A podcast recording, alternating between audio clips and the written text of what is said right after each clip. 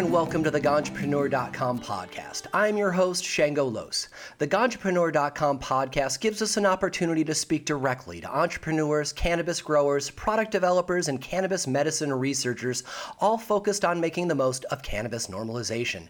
As your host, I do my best to bring you original cannabis industry ideas that will ignite your own entrepreneurial spark and give you actionable information to improve your business strategy and improve your health and the health of cannabis patients everywhere. Today, my guest is Cat Jeter. Grandma Cat Jeter is the founder of Deep Green, a full plant cannabis extracts producer located in Washington state. Founded with pediatric outreach as a core principle, award winning Deep Green has been a market leader in product testing, direct patient outreach, and branding from its very inception. I've asked Cat to be a guest on the show today because of her 43 years of medical cannabis experience you know, every tribe has a keeper of the stories, and, and Cat is a prominent protector of that flame in Washington. She has participated in nearly every aspect of the cannabis industry and advocacy, and because of that, she has an understanding of the arc of cannabis history that very few people can offer. So, during today's show, we're going to discuss the early days of medical cannabis in Washington, how the industry matured, and its very controversial demise coming on July 1st of this year. Welcome to the show, Cat. Thank you so much, Shango, for having me. It's a pleasure to talk to you and your listeners. So, Cat, let's start off at the beginning. Let's go all the way back to 1998. You know, Initiative 692 was passed, which um, allowed medical marijuana in the state and also gave permission to doctors to talk to their patients about marijuana. Um, what was it like then? Were, were people caught off guard and, and was there instantly an industry? What was it like in those very early days? Well, I think it's important to recognize that Washington has historically had a very tolerant attitude towards cannabis. Uh, we were busy culturally creating what you might refer to as a dankster class of citizen long before um, we ever got to any discussion of medical cannabis. And it goes back to our, our uh, historical advocates uh, in the mid 90s Joanne McKee, Ron Parker, Ralph Seeley, all of who were involved in legal action and led to a failed uh, populist action, I 685 in 1997, and then in 1998, a more uh, streamlined 692 was ratified. But these are the very, very early years, and this was still somewhat of a very frightening place. So I think it's it's important to recognize that Washington was still very, very decentralized in the way we approached medical cannabis. You needed to know someone, or you needed to be working with the black market essentially to um, take care of your own personal medical needs or needs for a friend. Uh, there was, to the best of my knowledge, only one operating co op, and that was Joanne McKee's and Ron Parker's, the Green Cross over on Bainbridge Island. Um, but nonetheless, the desire was there, yet it took a couple of more steps in the process to make that access readily available. Among them were um, in 2007, Senate Bill 632 um, allowed uh, stipulated possession limits. Up until then, it, you know, you could have cannabis, but how much? What was that trooper on the side of the road going to judge was how much. We didn't have arrest protection. We had only affirmative defenses. So you can see how that was a very uneasy intersection.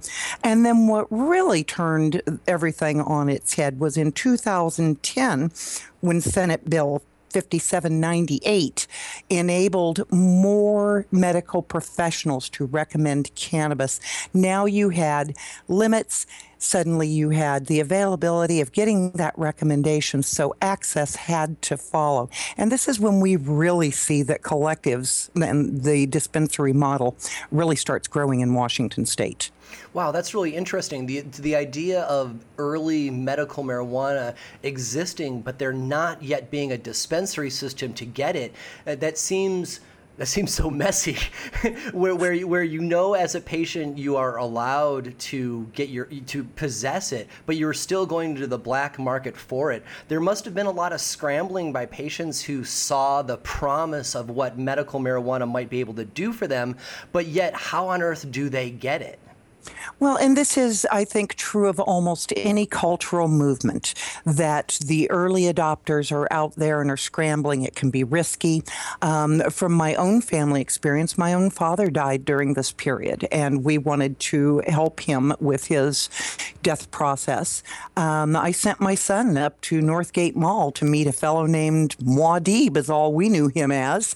and, uh, you know, we smoked joints and we made butter for, for my terminally ill father. We weren't even terribly well versed in canna science nor in the process or production of particular products.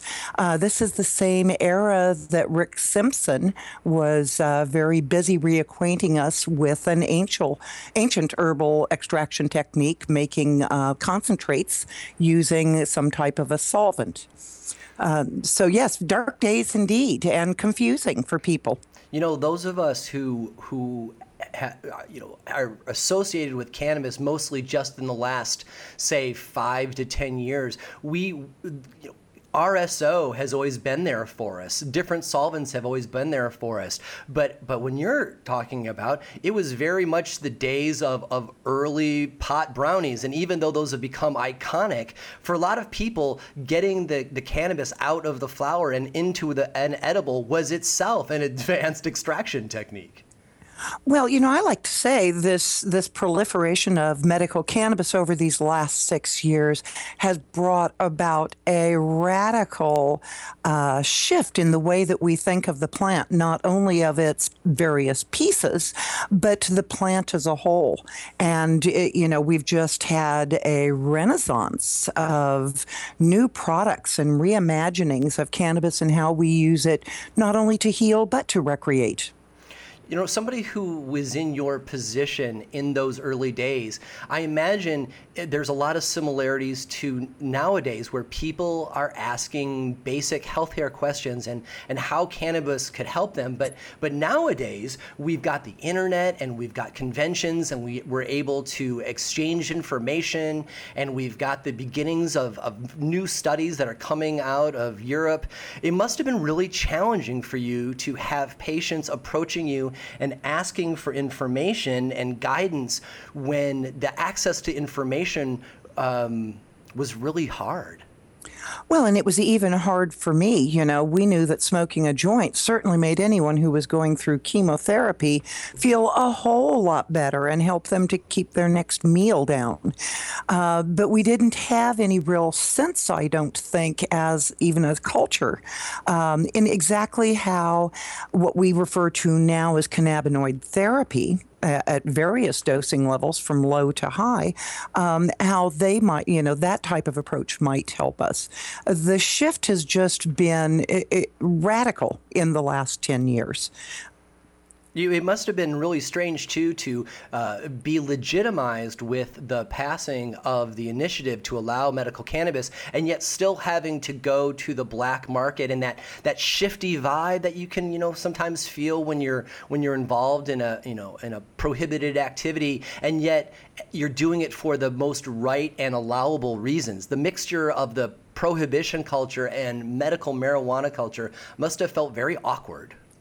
Well, you know, I think this is really one of the inhibiting factors on growth of medical cannabis right now is we refer to it as legal, yet there is a tremendous amount of oppression still associated with medical cannabis. Your job can be held hostage to this. Your family might be held hostage to this, although we see much less of it in Washington nowadays. Um, you know, there's a, a, still a tremendous amount of judgment associated with outing yourself as someone who chooses a safe herb over a pharma solution. Um, we're making progress, but we certainly haven't pulled the veil back yet. The discomfort is not yet alleviated. You know, uh, you mentioned the, the explosion in medical marijuana once the dispensaries existed, and certainly after the dispensaries existed, there was a lot more access, and and there were more people, uh, you know, being able to make money by providing medicine as well. Was there was anybody really making money ahead of the dispensaries uh, coming into existence? It sounds to me like there were. Uh, it, it, probably just uh, uh, infused a bunch of uh, new customers into the black market that had affirmative defense, but there probably wasn't enough uh, economic viability of that model to really have anybody making much money before the dispensaries. I think that's right. And this is one of the ways in which our early medical states are really rather unique when comparing them against the more commercial models that have come along recently. And that is, we do come from a place of compassion. Um, you know, you got to be compassionate when you're when you're risking yourself in a um, very, very limitedly defined legal world to help your brother or your sister or your mother or your child. Um, now we are approaching it in a much more broad based approach and a much more commercial approach, which, of course, you know, is going to lead to a more normalization of the commercial model. Um, I really didn't see a lot of money flowing through the system uh, until we got to a point where there were a lot of collectives beginning to appear. And then there would be a few that were just killing it on the commercial level. Uh, and naturally, they were doing very well financially. But this is simple economics. With risk comes reward. And it has been very risky throughout all of our medical phase here in Washington. Well, we're going to talk a little bit more about the risks involved and what enforcement looked like during medical marijuana in Washington after our break, but we are going to take that first break right now. You are listening to the Ganjapreneur.com podcast.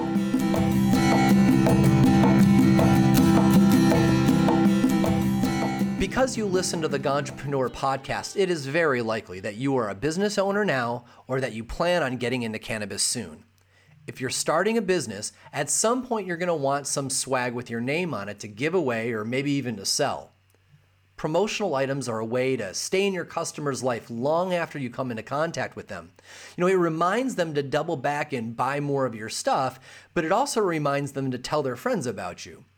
Well, at Ganjapreneur, we've been asked by so many new cannabis business owners for referrals on promotional items because they're, you know, getting ready for a convention or a party, or they just want to give it away, that we went ahead and brought together some preferred vendors and we put them on our website for you.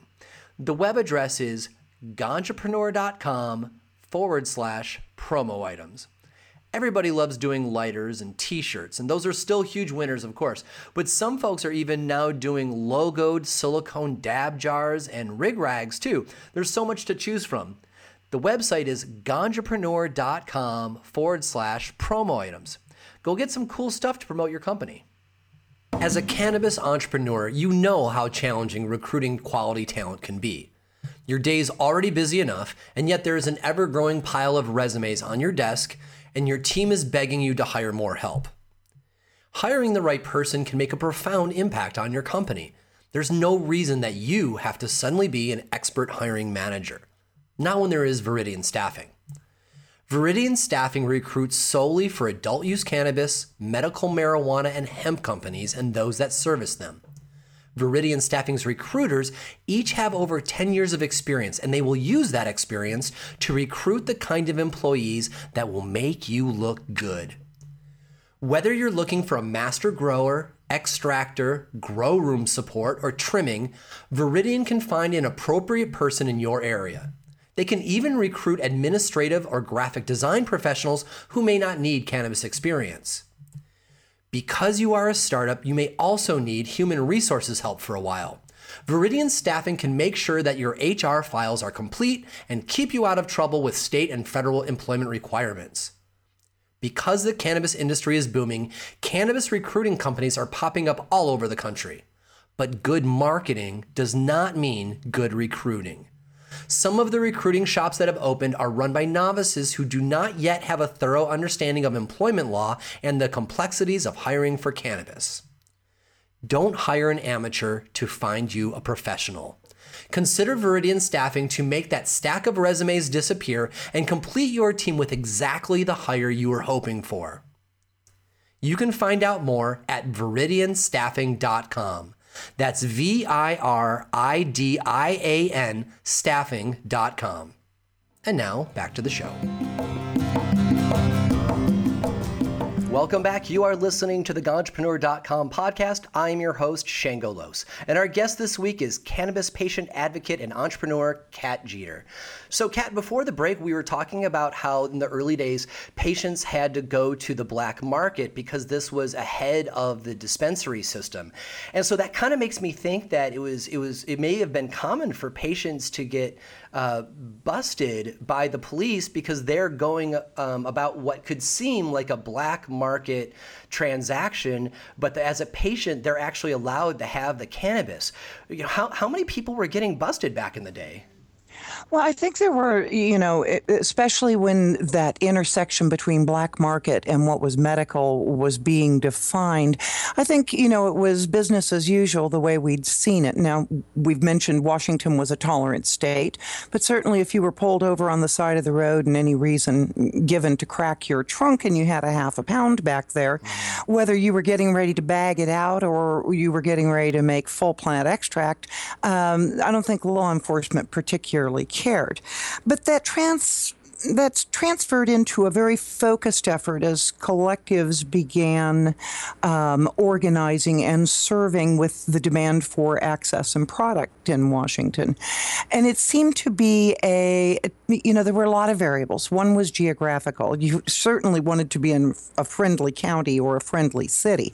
Um, a lot of it was the profile with which you carried yourself. You know, were you driving a new Ferrari or, uh, you know, showing it off. Again, we talked about with risk comes reward, but in an age of judgment, that might not have been your best stance for safety. So, what we saw were um, clusters of bust where WestNet tra- Drug Task Force would sweep down on two or three organizations at once and create a real climate of fear. You never saw a whole industry who could drop its umbrellas and be on the road any faster than the medical cannabis industry when there were busts happening.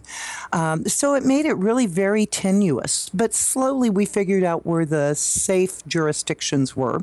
Uh, I think the best players in the industry figured out they needed to get a business license, communicate with their communities, um, and take a best practices approach. But it still didn't stop the fact that this is still federally illegal and you operated by the forbearance of your local authorities. You know, before the break, we were talking about how in the in the early days, it was it was mostly all folks could do to extract. Um, cannabis out into a fat like butter and make it into an edible for for patients who you know were not prepared to be smoking and yet still needed the cannabinoids inside them. And and it, it was interesting to me to consider that over your 43 years of experience you're probably answering a lot of the same questions that patients um, were asking then now and I wonder to what degree your answers have changed because obviously we've learned so much more as a cannabis scene than we knew 43 years ago. A lot of the questions are the same simply because there are so many people who are uneducated, undereducated, uh, or misunderstand. But a lot of the questions are evolving too. Certainly, the questions where someone is terminally ill and fighting for that last bit of quality of life that they may have, uh, those questions have stayed the same because our understanding of cannabis as a helpful healing agent at that point in life has not radically changed over the last 20 years. This were, these were the examples that we used to legitimize medical cannabis and get it legalized to begin with. But more recently, we're seeing questions about how cannabis can help with addiction issues or persistent pain or depression. How, you know, um, how you can access cannabis that doesn't make you high, for instance. Uh, we hear more questions about accessing cannabis for ongoing health rather than end of life issues. I think all in all, it demonstrates a cultural competence and evolving awareness of the power of the plant. Yeah, that, that makes a lot of sense. And I, I, would think that people's questions are getting more sophisticated themselves because in the early days they were they were just hearing a whisper over a dinner table or something or a, you know a recommendation from a friend whereas now people will have heard that they will have googled a little bit and then they're coming for more of an expert opinion built on top of that. So I would think that the people people who approach you are approaching you with much more sophisticated questions generally. Without a doubt. And thank heavens for the information age. We have better access now to that growing body of science. Uh, we're able to network better with each other. We understand conditions that are helped with cannabis. We understand how various components of the plant, from cannabinoids to terpenes to flavonoids to even the waxes and lipids, um, how they help the healing process and help the plant to work and whole. Certainly, one of the biggest discussions lately has been the entourage effect. Instead of focusing on just THC or CBD, we're beginning to look at how the various constituents of the plant interact to make it an even more powerful healing agent. Um, we've also seen that the the the uh, discussion has shifted from cure exclusively to focusing on quality of life instead? Um, you know, as, as, far as the quality of life goes, you know, at the top of the show, you were talking about how in 2010 um, the scene kind of got more protections and, and, a little bit more of a green light as as more healthcare providers were allowed to write prescriptions, and also there were more protections because they started to give.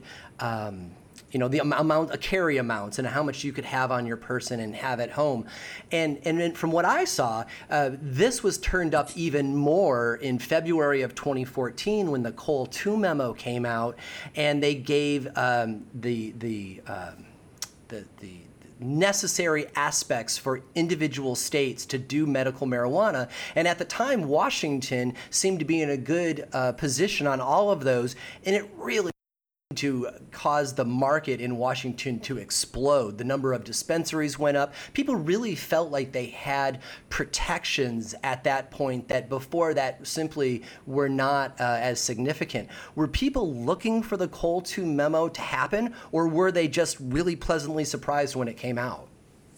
You know, I think the Cole 2 memo is is one of those uh, situations where I ask myself, was it really medical driving it along, or uh, do we need to also acknowledge the fact that two states had just said, we're over your prohibition, we're going to legalize for all 21 plus adults? Um, you know, I found that it had less to do with medical from my own point of view. Um, it, a fair amount of it for medicals felt like, I see your lips moving, but what have you done for me lately? Yeah. uh, you know, in Washington, we were right in the middle of a very aggressive um, persecution of the Kettle Falls Five out in the eastern side of the state. Uh, this at a time when DOJ had been, or Department of Justice, had been told, quit spending funds on this. Um, you know, uh, we were, I think, looking for more positivity as opposed to another list of prohibitions. Nonetheless, there's no doubt that it did cause the absolute explosion, it in addition to uh, the 502 passage, uh, in anticipation of what was going to be a legal market. Um, you know, and it's been a wildly successful uh, little petri dish of, uh, for 30 years, I'd been sitting back and wondering, what if cannabis was legal? Well, you know what? Coming at a time when our own economics had been a downturn, it was Washington's own economic stimulus plan. There were new firms, there were people with new jobs.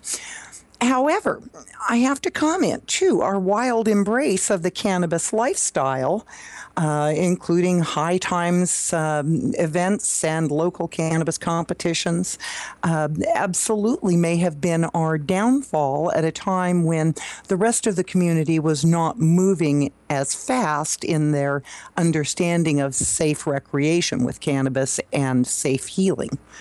Yeah, I think that you nailed that on the head, Cat. I mean, the, the the scene as a whole exploded, and that meant you had more people doing compassionate care, and also more people seeing a financial opportunity, and also more people seeing an opportunity to party in the open a little bit more. So all the different aspects of um, medical cannabis um, all got bigger at the same time. And there were plenty of opportunities for people to point at, at, at, minor parts of the community and say, see, that's, that's what we think is bad and that's what medical is. But, but actually, whatever part of that was either being misinterpreted by the general public who don't understand med- the medical cannabis scene as a whole, or simply it was a very insignificant part of the scene that they really wanted to uh, shine their light on.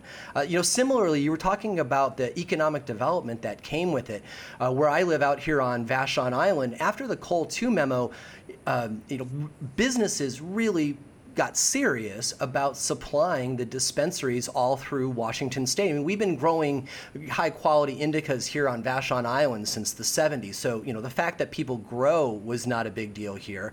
But the idea that suddenly those folks were able to come out of the closet, um, get business licenses, develop relationship with dispensaries, start delivering their product, getting it off the island, and, and actually starting to help um, you know, develop, you know, have rural economic development and families that were once fringe be, being able to start to participate in, in true economics statewide you know, that that was a really beautiful thing, and that created a, a, wonderful opportunity.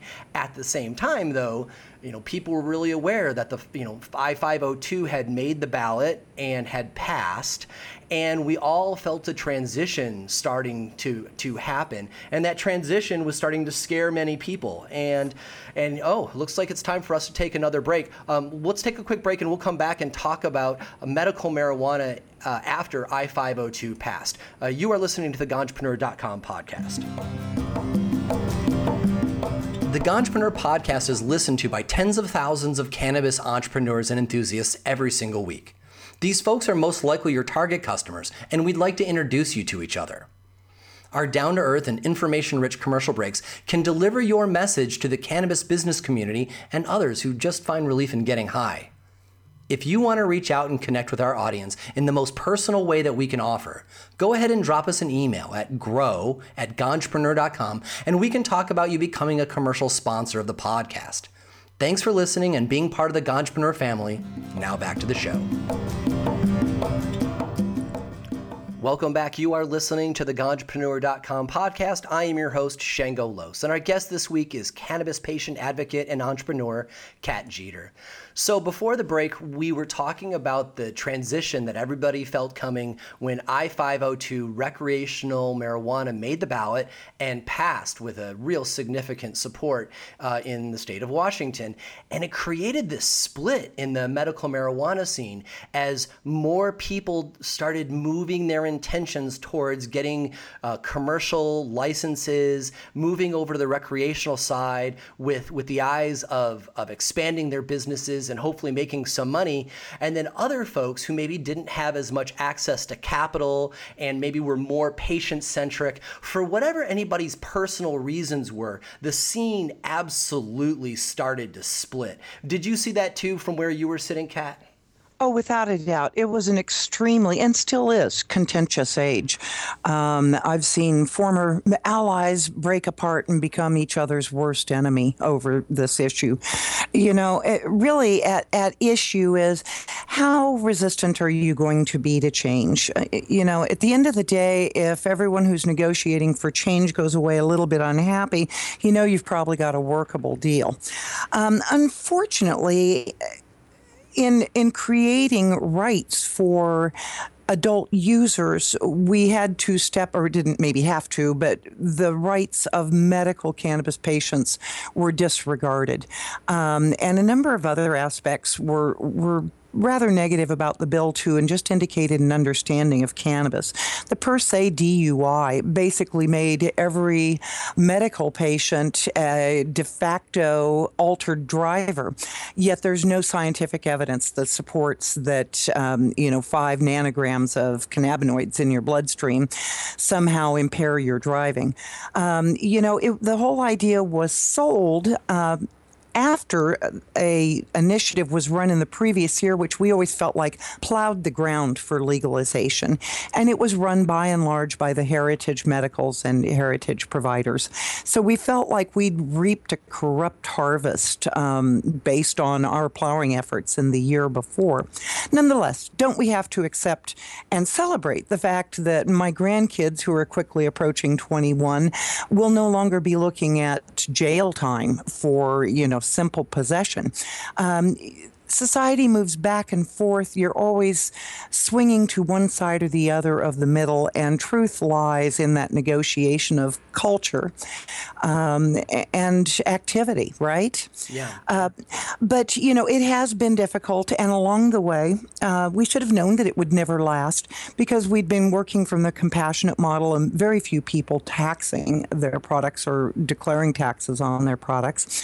Uh, we find ourselves now in a model, even with the compressed tax column, that uh, patients are going to be, unless they give away their HIPAA medical rights with the registry, uh, paying sales tax on the only medicine in the state of Washington. They have a right to feel oppressed. And I think um, the folks who worked from the compassionate point of view have every right to feel that in an age of disinformation leading up to the licensing. And what we now think suspect maybe even have some evidence could have been some favoritism in the granting of licenses for what goes forth next. I think we also have a right to feel that as pioneers our intellectual and our financial capital has been squandered in this state. Uh, we've put the leaders on the outside looking in and the newcomers on the inside laughing. Yeah, that's a really good point. And you know, that's not how the other states did it. You know, in, in, in Colorado, they took their existing medical marijuana structure and blessed it and then helped it transition to become what was then a combined recreational and medical. Whereas in Washington, they did their best to sideline and exclude everybody who was involved in medical and then bring in all new people from other industries and gave them the licenses to to produce uh, cannabis. And you know, I knew that there this was going to get ugly uh, back at that very first WSLCB meeting downtown with that packed room, and they're they're you know sitting down in the chairs were were patients and a lot of new business faces that I had never seen before. And then in the back of the room were, were a bunch of really angry activists with signs and they were interrupting, you know, the folks who were speaking.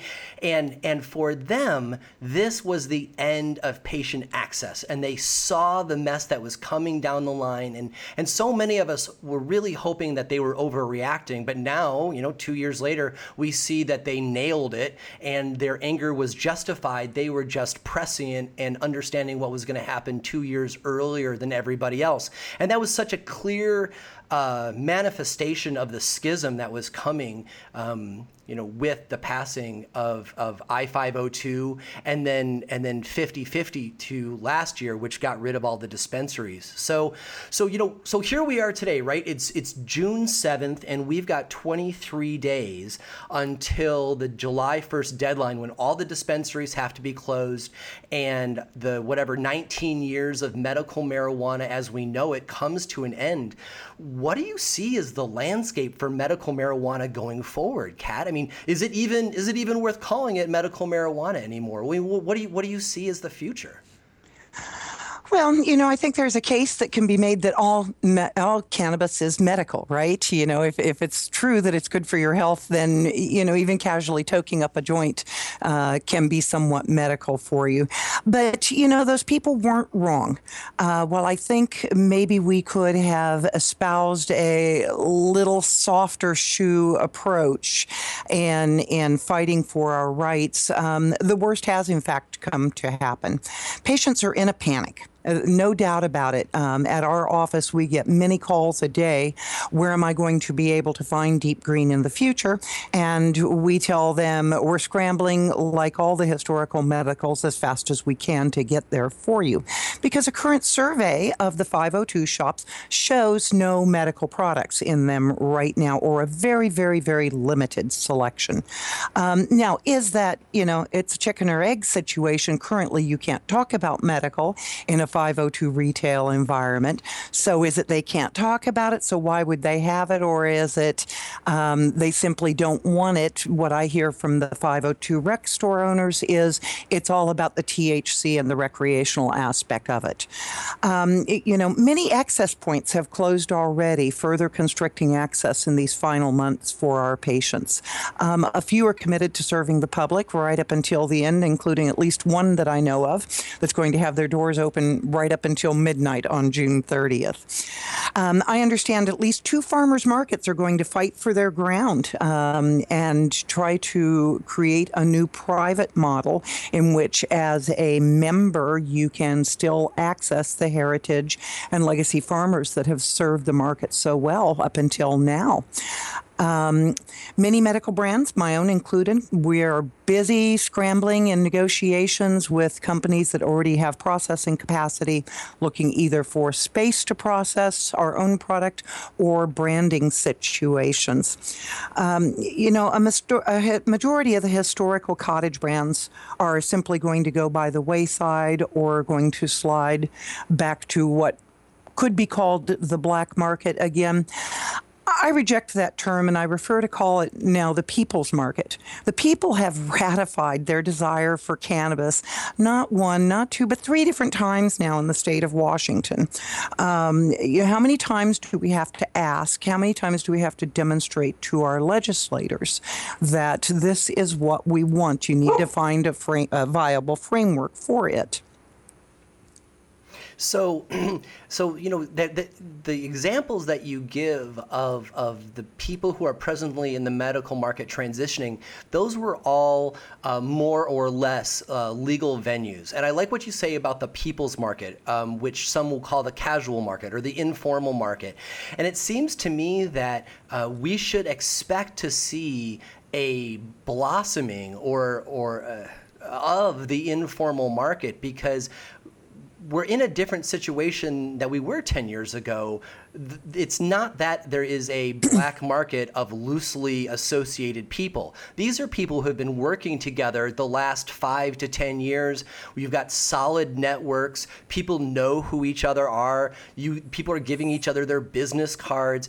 I find it very difficult to believe that the state is going to be as successful as they hope in eradicating the unlicensed and untaxed um, medical artisan craftspeople from making the medicine that, that they not only use to pay their bills, but has become people's passion and moral drive to help patients. I could not agree any less with that. First off, let's start with just the definition. We talk about these people as black market or the state cast us as black market. But how black is it when it's your neighbor three doors down? You've known him for 15 years and you know he just put his daughter through college, you know, with the few pounds of artisan cannabis that he creates in her old bedroom.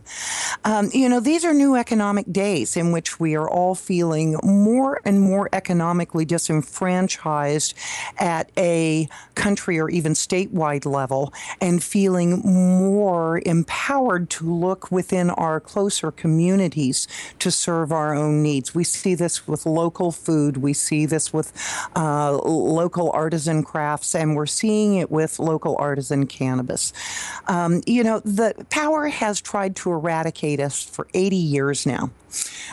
I like to ask our legislators, how how you doing so far? you know, I, I sense that we are winning this battle for health and for minds. Um, you know it's it, it, there are difficult times coming ahead and i don't doubt that there are going to be a few significant uh, enforcement actions designed to scare us again um, but again, I think we're winning this this debate, and I think it is a debate. Uh, we've swung the pendulum over to the right again. Um, skills are not going to simply be allowed to lie fallow. The market will demand them. It's a shame that many of these business owners will be transformed into high level talent for extraction companies, perhaps, or as master growers. Um, we're better off when we have small business, but there's little appetite on the part of the state right now for that decentralized small cottage industry. Yeah, that's very true. So, Cat, um, one more thing I want to ta- ask you before we wrap up, since we're coming to the end of the show.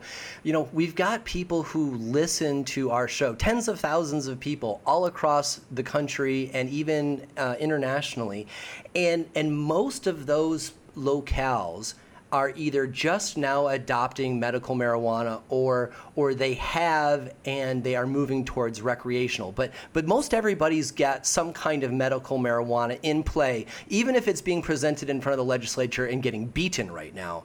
So with the, the scope of your 43 years of experience, what message can you send out to, to medical marijuana activists in their individual locales? That can help buoy them that they're on the right path? I think I could say be calm. First off, not everything happens in a day. Not everyone will learn what you have learned in a day. You will take a beating one day and come back victorious the next. Stay calm in what you ask for. Don't expect everything and don't take everything as a defeat when in fact you have a win on your hands in terms of progressing the conversation forward. And most of all, continue to love your community. Not everyone will stay stand in the exact same space that you do with respect to cannabis. But if we start assassinating each other in a circular firing squad, who's going to be there at the end? Our desire to free the plant will fail, and it will be a turnover to big pharma and corporate farming interest. Um, that's not what we want. We see this as a populist issue. If we can all just ratchet down the level of anxiety and remember that we come from different places and that we agree on 97% of everything, just differ on 3%. Let's not kill each other over that 3%. Let's keep marching this forward. Very well said. Cat, thank you so much, not only just for being on this show, but for your decades of service to the scene, cannabis education, and sharing your passion and mentorship with the rest of us. It is my pleasure. Thank you for having me on Shango, and good luck to everyone who's listening and who is still fighting this fight right along with Washington. Grandma Cat Jeter is founder of Deep Green. You can follow Cat Jeter and Deep Green Extracts on their Facebook pages, and you can also go to the deepgreenextracts.com website for more information on that specific company. You can find more episodes of the Ganjapreneur podcast in the podcast section at ganjapreneur.com and in the Apple iTunes store. On the ganjapreneur.com website, you will find the latest cannabis news, product reviews, and cannabis jobs updated daily along with transcriptions of this podcast. You can also download the ganjapreneur.com app in iTunes and Google Play. For info on me and where I will be speaking, you can go to shangolos.com. Do you have a company that wants to reach our national audience of cannabis enthusiasts? Email grow at ganjapreneur.com to find out how. Today's show was produced by Michael Rowe. I am your host, Shango Los.